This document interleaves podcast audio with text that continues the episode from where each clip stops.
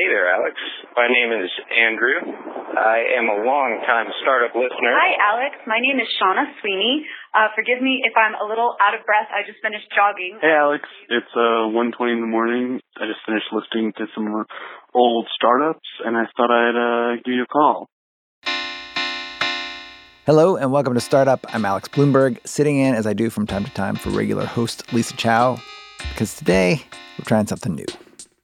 I wanted to know whether some of your worst fears were uh, realized, and if they were, you know, what did you learn from them? I'm wondering if you could go back to day one before Gimlet even had a name and redo one thing, what would you do differently? My question is what's the breakdown of time that you feel motivated versus the time that you feel overwhelmed? A while ago, we sent out a call to listeners. What questions do you have about Gimlet? Podcast network making this podcast a startup, and many of you responded. Now, quick background for people who may not have been listening to this podcast startup since the beginning and are wondering who the hell I am. This show started out documenting the formation of Gimlet Media, and I hosted it. It was a podcast about someone starting a podcast company, which, as we said many times back then, was meta. We know. Anyway, since that time, this podcast has expanded its topics beyond simply the parent company. But I come back from time to time with regular updates on Gimlet's continued evolution. The drama does not stop once you raise that first round, people, let me tell you. And we decided to do this update in a new way. We decided to go right to you, our listeners, and ask you what you are most curious about. Today, I will be answering your questions on the show. It's sort of a podcast version of an AMA, Ask Me Anything. And it gets into a lot of stuff growth, diversity, and this ABC sitcom that is currently being made about me and Gimlet based on the first season of Startup. That's all coming up. And just a quick heads up there's one mildly bad word in this episode.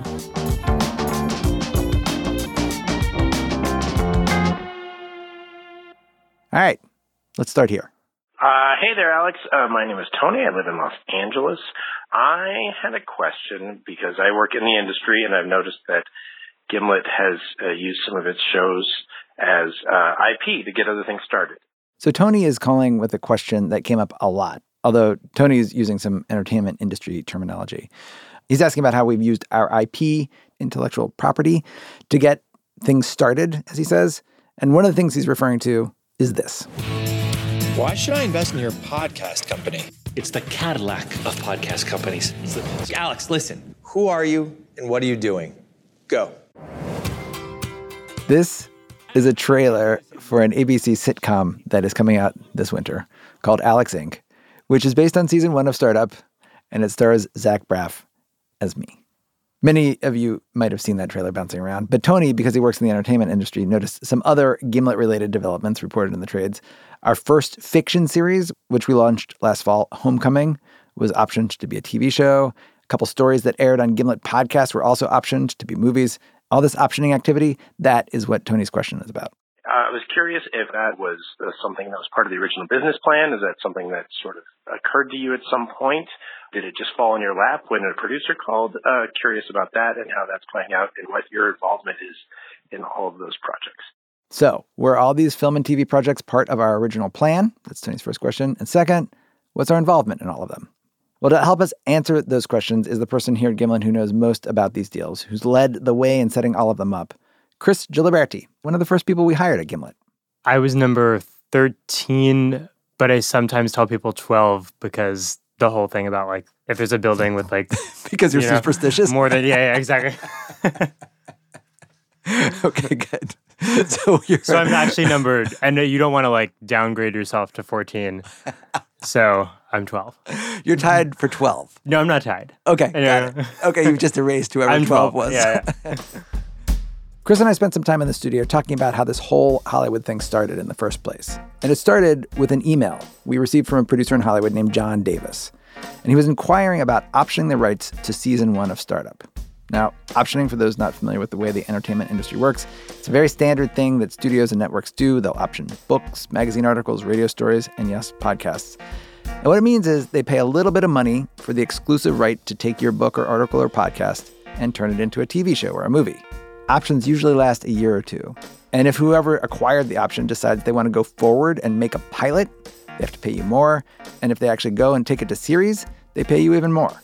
And if somebody wants to option one of your works and you negotiate a lot in the beginning, you can set yourself up for making a lot of money if the thing ever actually gets made. But when John Davis, this producer, reached out to us, Matt and I told Chris, do the opposite of that. Don't negotiate. Yeah, I remember you and Matt telling me like, don't spend any time on this. Yes. Just you know, like whatever. If you you know want to take a call every now and then, or Yeah, yeah. answer the email, that's fine. But just don't don't let it be a time sink. Right. This turned out to be bad advice for reasons I'll get to in a moment, but I had my reasons for giving it to Chris. It all goes back to what I did before Gimlet. For over a decade, I was a producer and a journalist at This American Life. And during that time, I was regularly approached by people from Hollywood saying they wanted to turn some story I'd worked on into a TV show or a movie. We'd end up having a bunch of meetings that ultimately went nowhere. So I told Chris, learn from my experience. Do not get sucked into the Hollywood meeting vortex. Take whatever money they're offering up front. Don't spend any time negotiating extra money for pilots and series that will never ever get made. And Chris took my advice. But then a series of increasingly unlikely things happened. First, John Davis, that producer, actually got a big star on board, Zach Braff, who said, Yeah, if you make this, I will act in it and direct it. So then, with Zach Braff on board, they approached the big networks and got ABC to order what's called a pilot script. ABC basically paid them and said, You write a script, and then we'll decide if we want to shoot it or not. Then they wrote the script, and ABC said, Yes, we do want to shoot it. We want to turn it into an actual pilot. And then, perhaps most unlikely of all, when ABC saw the pilot that they made, they said, Yeah, we want to pick it up and put it on the air. And that happens very rarely. So all of this could have been a huge windfall for Gimlet. If only our initial advice to Chris Giliberti hadn't been so totally wrong. It, it's very small money. Um, the, this first deal was Yes, the, the Alex Inc., the thing that became Alex Inc. was just single was digit a- thousands of dollars for like, for, the, option, Yeah. and then you know tens of thousands for you know the subsequent purchase price and series sale bonus and Mhm. um you know I, I- in total gimlet will make a six figure amount on all of this but considering that we are the point of origination for an entire broadcast a tv franchise i think we're you That's know called Alex Inc. that's called Alex Inc. I feel like we're probably under undercompensated, but but not in not in some way where anybody ripped us off or anything. no, it's no. just to me, the directive was like, if it becomes Seinfeld, it would be great if we had some sort of like participation in in that. yes, And short of that, I don't I don't want to like have to think about it very much. And not only are we not making much money, we also don't have a lot of influence over the show that's being made about us. We're not involved in writing it or shaping it in any way, which is totally fine, right? Like that was my explicit instructions to Chris. Don't spend any time thinking about this. But now that it's happening, it's changed our thinking. I think you know after the startup deal, I think we felt okay. We've learned a bunch. Um, it'd be great to pursue an arrangement where we could have a bit more input. So, Chris, working largely on his own, went out and tried to make more deals. He didn't wait for things to come in through the inbox, but rather took ideas to Hollywood himself to see if people were interested. And it turns out they were. To date, he has sold three more projects, two movies, and a TV show. And Gimlet is much more creatively involved in all of these deals. And the money's a lot better too. If one of them actually gets made, we could be making seven figures, not six. Chris has acquired a nickname, HC, for Hollywood Chris. And part of the reason for Chris's success is that the television landscape has completely transformed since my This American Life days. In addition to the networks and the cable channels, you've also got Hulu and Netflix and Amazon and YouTube, and all of them are looking for source material to make their own prestige series. They're all looking for something that could become their own House of Cards. How big do you think this line of business could be? In my mind, it's massive. Like in my mind, it's the thing that could turn Gimlet into a unicorn and beyond. Because it's you look at, I mean, there are many, many, many examples of multi-billion-dollar film and TV production companies and studios. Um, there, there aren't any of of audio companies. Right. And so I think, you know, there are precedents for this. Like you look at um, Marvel, which was just a comic book company, and it, you know, it's the same sort of model of originating characters and worlds and stories in a low cost experimental format and mm-hmm. then transitioning it to a higher investment, higher return format. In other words, transitioning this character, me, in this world, the low cost podcast environment you're listening to right now, to this higher return format. Before I go all in, what's the first show about? A, a guy like me, with a family like them, he could succeed, he could fail. I promise you, people are gonna love to watch him try. I'm in. Yes! This is the best day of my life! All right. Next question. Hi, Alex. This is Clifton Corbin calling from Toronto, Ontario. You've been radically transparent by doing the startup podcast and and basically outlining how you make money and what you do to make money. But I also know as you get bigger, that transparency would become harder. My question is, how much transparency do you think you can continue to have given the scope and the size of Gimlet as it continues to grow? And do you think transparency has anything to do with your your success? So there's two questions here. First, did transparency help us? Absolutely. I don't think the first season of Startup would have connected nearly as well with people if we hadn't been as honest about what we were going through. And without that success of that first season, I don't think Gimlet would be where it is today. But then there's that second question Can we be as transparent now that we're bigger? And here it gets a little tricky. I mean, we can still be very transparent about a lot of things. I did an episode last season where I played a lot of tape from this session between me and our executive coach, Jerry Colonna. And that was one of the rawest and most transparent things I've ever put out in the world. But when it comes to covering the company as a whole, it's different. We can't just roll around with microphones as much anymore. In the beginning, when it was just 10 or 15 of us, we all felt like part of this small band. Now, there's associate producers who've never met me. If I come up with a microphone and ask them to talk about something for startup, what are they going to say? They don't want to say anything bad, but also maybe they get the sense that we want them to say something bad because it'll be better drama. But then if they do, maybe they'll get in trouble with their direct supervisor or with their colleagues. The bigger we get, the more reporting on ourselves puts people in complicated, uncomfortable positions. And no one has felt this more acutely, perhaps, than the regular host of Startup, whose chair I am now occupying, Lisa Chow, who was often the one going up to regular Gimlet staff with a microphone and asking them to be on Startup. It was awkward for her to be reporting on her colleagues. I mean, there were definitely people who didn't want to talk. Mm-hmm. So that was weird. Like Right. people in your own company not wanting to talk to you about the thing. I don't you want know? this on the record. Yeah, yeah. It's just like like talking on background to your Uh-huh. colleagues Right. was very weird.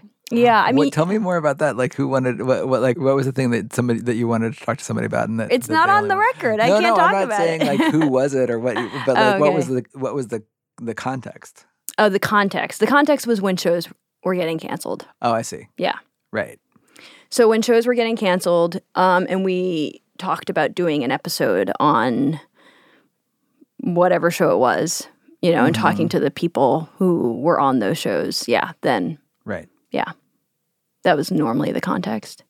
It's weird reporting on your colleagues. Yeah, it's really uncomfortable.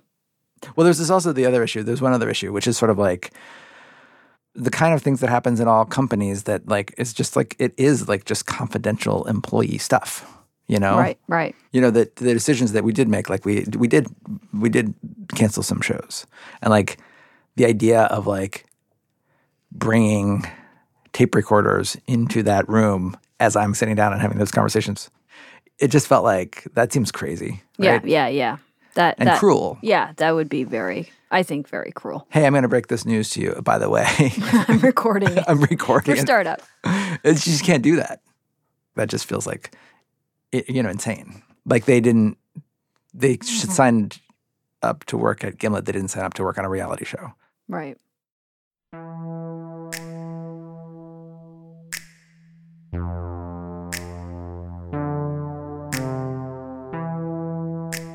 So, this is an ongoing conversation we're having at Gimlet. How can we be as transparent as possible while still being fair to the people who work here? One way do more episodes like this, where we can talk about ourselves without having to put our employees in awkward situations. Coming up after the break, more of your questions answered. We'll talk about diversity here at Gimlet, a band from the 1990s, and what it's like to live the future I never could have imagined. That's all after these words from our sponsors.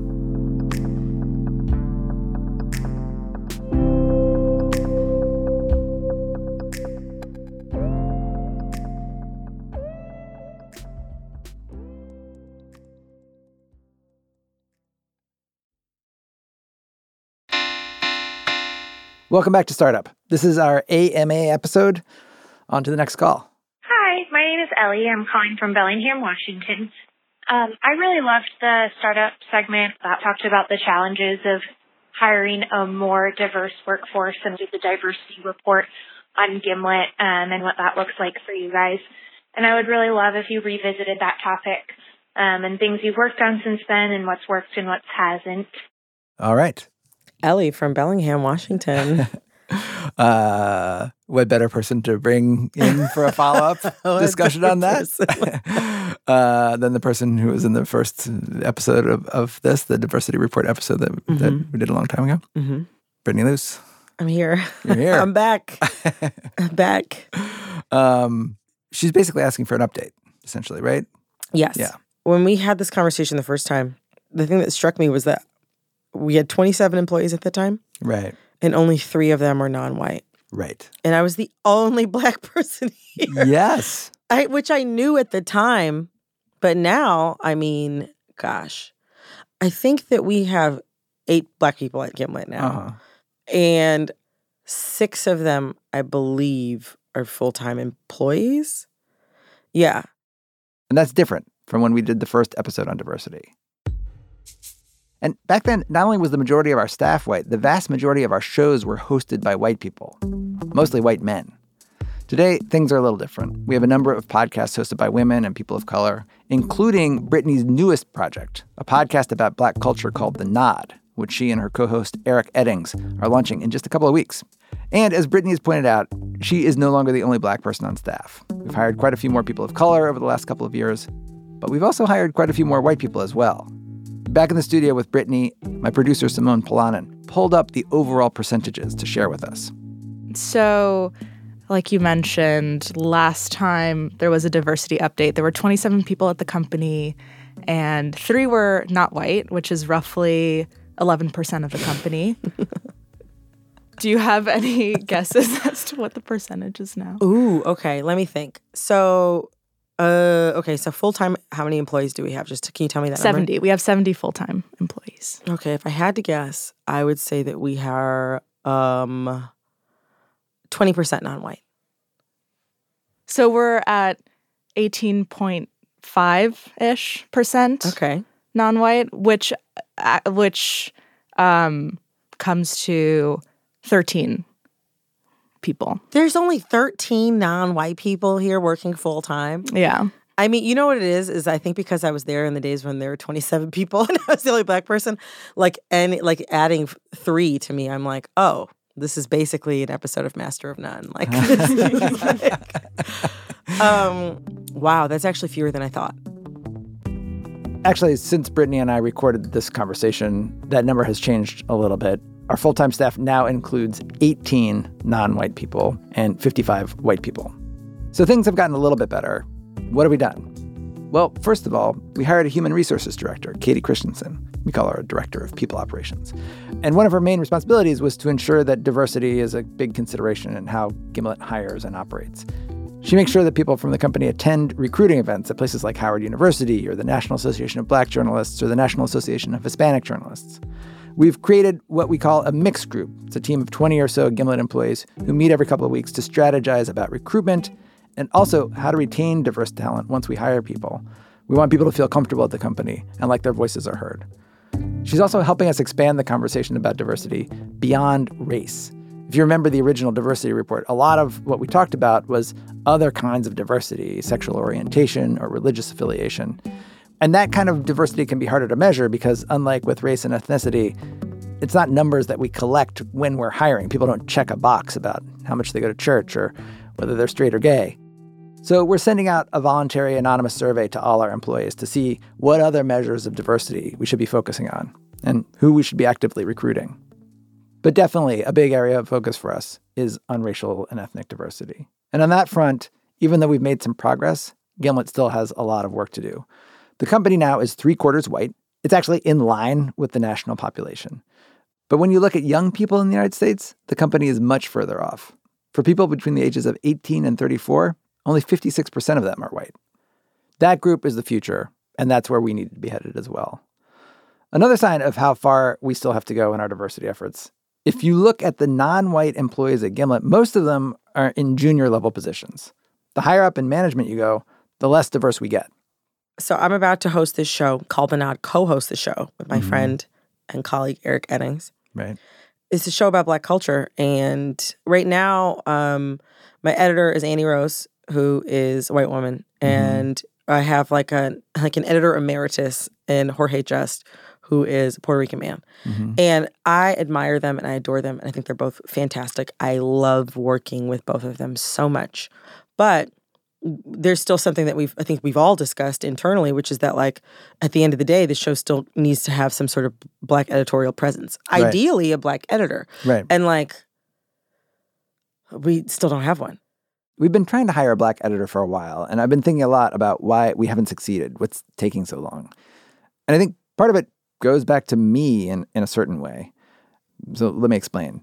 Editor is a key hire at Gimlet. It's a very specialized skill set. An editor can make the difference between a show succeeding or failing. And for a position like that, as core as that, you want to hire someone that you know or someone who's been vetted by people you trust. And so you tap your network. But my network, like the data says about a lot of white people, is pretty overwhelmingly white. I had this realization recently about just how white my network was when I was looking at all the photographs on my walls in my house. There was this one picture in particular that stood out to me that I told Brittany about. There was this like picture of like from when I lived in Chicago, Chicago, and it's like uh and it's like you know like it's this whole group of friends of us and we were all we had this like weekly basketball game. It was Uh-huh. like very friendly co-ed basketball game Uh-huh. all my friends and there's a big picture like it was like really fun and like on the fifth year of us doing it we had a big fun, portrait five yeah it was really fun yeah. it was like it's like 30 people all white All of them. all white yeah That's see, that's like interesting to me because like I was at dinner with my friends a couple weeks ago. Mhm. You know, everybody's like laughing, drinking, having a good time. It was like, I mean, there were a whole bunch of us. I'd probably say there were maybe, I don't know, 15 of us. And somebody said something that caused everybody else to kind of like bust out in laughter. Like I kind of like paused for a second, like looked around the table. You know, like every once in a while when you're having a good time, you kind of like look around the table and you're like, oh man, this feels so good. yeah And I just kind of like looked around and I was like, well, shit. You know, like we had people, different ethnicities, people, different colors, different religions. We had, you know, white folks, black folks, Latino, Asian, like, Mm-hmm. like a college recruiter would kill for this moment. Like they wish that they could sit at the table, like take a photo of this. Look at this. Like that's their dream. That's their dream. Right. Like I mean, you know, I paused for a second to kind of like take that in. It Yeah. doesn't happen all the time, Right. But but like on that night, I was just like, oh, and it's interesting that so that's like a mental snapshot that you have and if you were to p- compare that mental snapshot to the actual snapshot that's on my wall there'd be a pretty striking difference right I I, I think maybe so. Yeah. Brittany is firmly part of the coming America. The America where talented professionals from all kinds of backgrounds are accessible through her social network. Clearly, I'm not. So, a big part of diversifying Gimlet at the leadership level is diversifying my own network. And I've been working on it. Been reaching out to people I admire who are doing interesting work. I've been meeting up for coffee, having lunch, forging relationships. And that's led to projects like Mogul, this hip hop miniseries we did with a podcast host named Reggie Ossé, who hosts a show called The Combat Jack Show and runs a company called The Loudspeakers Network. When it comes to Brittany and Eric's new show, The Nod, we still don't have a black editor on staff, but we've recruited a small group of black editors in other media to take on an advisory editorial role on the show. I know that's only a short term solution, and we have to find a more permanent one in going through this process, something that I continually remind myself of is that there's a tendency, especially I think on the part of white people, to think about diversity as the responsibility of the non white people on staff. And of course, that's not true. To actually make the kind of progress we want, everybody has to be working on this, everybody at Gimlet. And Brittany and I talked about that. You know, it can't just be 5% of the organization who's like, we have to do something about this. It has to feel like it's something that everybody has to do. That's the thing, right? yeah. And I think that there's like a fear in making something like obligatory, hmm but, and I guess I could see like, I, I like when you call something obligatory, then it's just like, Uh, yeah, that scares me because I feel like the, the easiest way to make somebody not want something is to tell them they Have to have do to it. do it. Uh, but I feel like there is lots of space between sort of the status quo as it is right now and sort of like this is a mandatory. Everybody has to take Yeah. take somebody of a different race to Yeah, lunch once a month. like, Right? the- definitely not what we want to be doing. But yeah, I think that like the way things are now is like it's it's a little better, but I still think that we have a ways to go as far as like making it like an utmost priority. Okay, we've now arrived at the last question of this episode. Hi, Alex. Uh, my name's Yossi. I'm calling from Tel Aviv. Uh, I've been listening to the podcast ever since you started. Uh, my question is this. How does the reality of Gimlet now, with all the different podcasts and things that you guys are doing, like, differ from the expectations that you had when you first started, when you first conceived of this idea? And how do you look back on those expectations that you had at the beginning? It's a good question, Yossi. It's a question I've asked people many times, although it's harder to answer than it is to ask. In some ways, things have gone pretty much like we expected they would. Set out to launch a few shows and get them to audiences and hundreds of thousands of listeners. And we've done that. But what's strange is how completely surprising it still feels almost every day. I remember this moment in the very, very beginning, before the company existed, before I met Matt. I was pitching this investor, and the investor said, You know, like, just imagine three years from now, you have a sales team and a marketing team. And I remember thinking, like, I cannot imagine that. I literally can't imagine it. I, it, it never crossed my mind that there would be sales and marketing. And it was one of these things that obviously, if the company goes the way I'm saying it's going to go, there will be, but it just was something that I hadn't even thought about. And today, we have a sales team and a marketing team. We sit on the same floor. They're 15 feet away from me in the office behind me. And I guess that's one of the most unexpected things about this whole thing is that it's basically gone the way I said. I said we were going to launch a bunch of shows, generate audiences in hundreds of thousands, and we've done that. But even though it's gone more or less the way I said, it feels like almost every day there's something happening that I could not possibly have imagined, or I'm feeling a feeling that I could not have possibly predicted. Sometimes it's anxiety, sometimes it's fear, and sometimes it's just pure, blissful weirdness. For example, this experience I had a few weeks ago, I was going to something called the ABC Upfronts. Upfronts are these things where big TV networks present their fall slate of shows to a room full of press and advertisers and other assembled fancy people. And I was there because ABC was going to be presenting, among all their other shows, Alex Inc., the show about me in the first season of Startup. And so these upfronts, they take place in this really ritzy room. They have network stars coming out and giving speeches. They had the entire cast of Scandal up there taking bows. There are people performing songs all the way through. It's this big, huge production. And then it ended in this really bizarre way which when I got home that night, I told my wife Nazanin all about. So, four hours ago, mm-hmm. I was at my first ever network TV upfront. And then this woman who's the head of programming for ABC comes out and just sort of like walks walks us through the whole the whole slate. They talk about like how Scandal and Grey's Anatomy and How to Get Away with Murder are doing great. And then they talked about their new, this other new contest show that they're starting called Boy Band, which is a contest show about creating the next boy band. And then they were like, in celebration of that, we have like one final performance for you. Guess who the last act was? guess. I can't guess because you already told me. well, you sent me a picture. It was the Backstreet Boys the Backstreet Boys. Mm-hmm.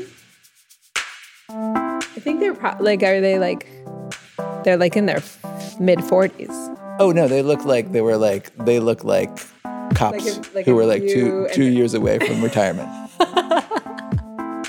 they looked they looked like old men. It looked like they looked like the Rolling Stones. it was wild, wild. How old the Backstreet Boys look now is just one of a long list of things I could never have imagined in the very beginning. But if I'm honest, that weirdness, that is what makes me the most excited. It is legitimately thrilling to live every day in a future that you couldn't have imagined.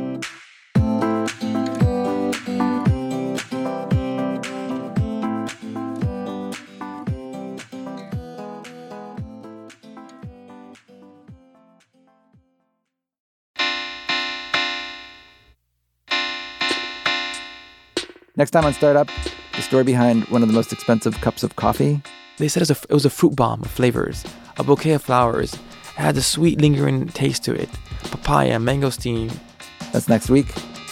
Startup is hosted normally by Lisa Chow, but occasionally by me. Our show is produced by Bruce Wallace, Luke Malone, Simone Polanen, Emmanuel Berry, and Amy Standen. Our senior producer is Molly Messick. We are edited by Caitlin Kenney and Pat Walters, production assistants and fact checking by Alvin Melathe. Mark Phillips wrote and performed our theme song. Build Buildings wrote and performed our special ad music. Additional music by the band. I finally get to say the name again. Hotmoms.gov. For full music credits, visit our website, gimletmedia.com slash startup. David Herman mixed this episode. To subscribe to Startup, go to Apple Podcasts or whichever app you like to use. You can follow us on Twitter at Podcast Startup. Thanks for listening. See you next time.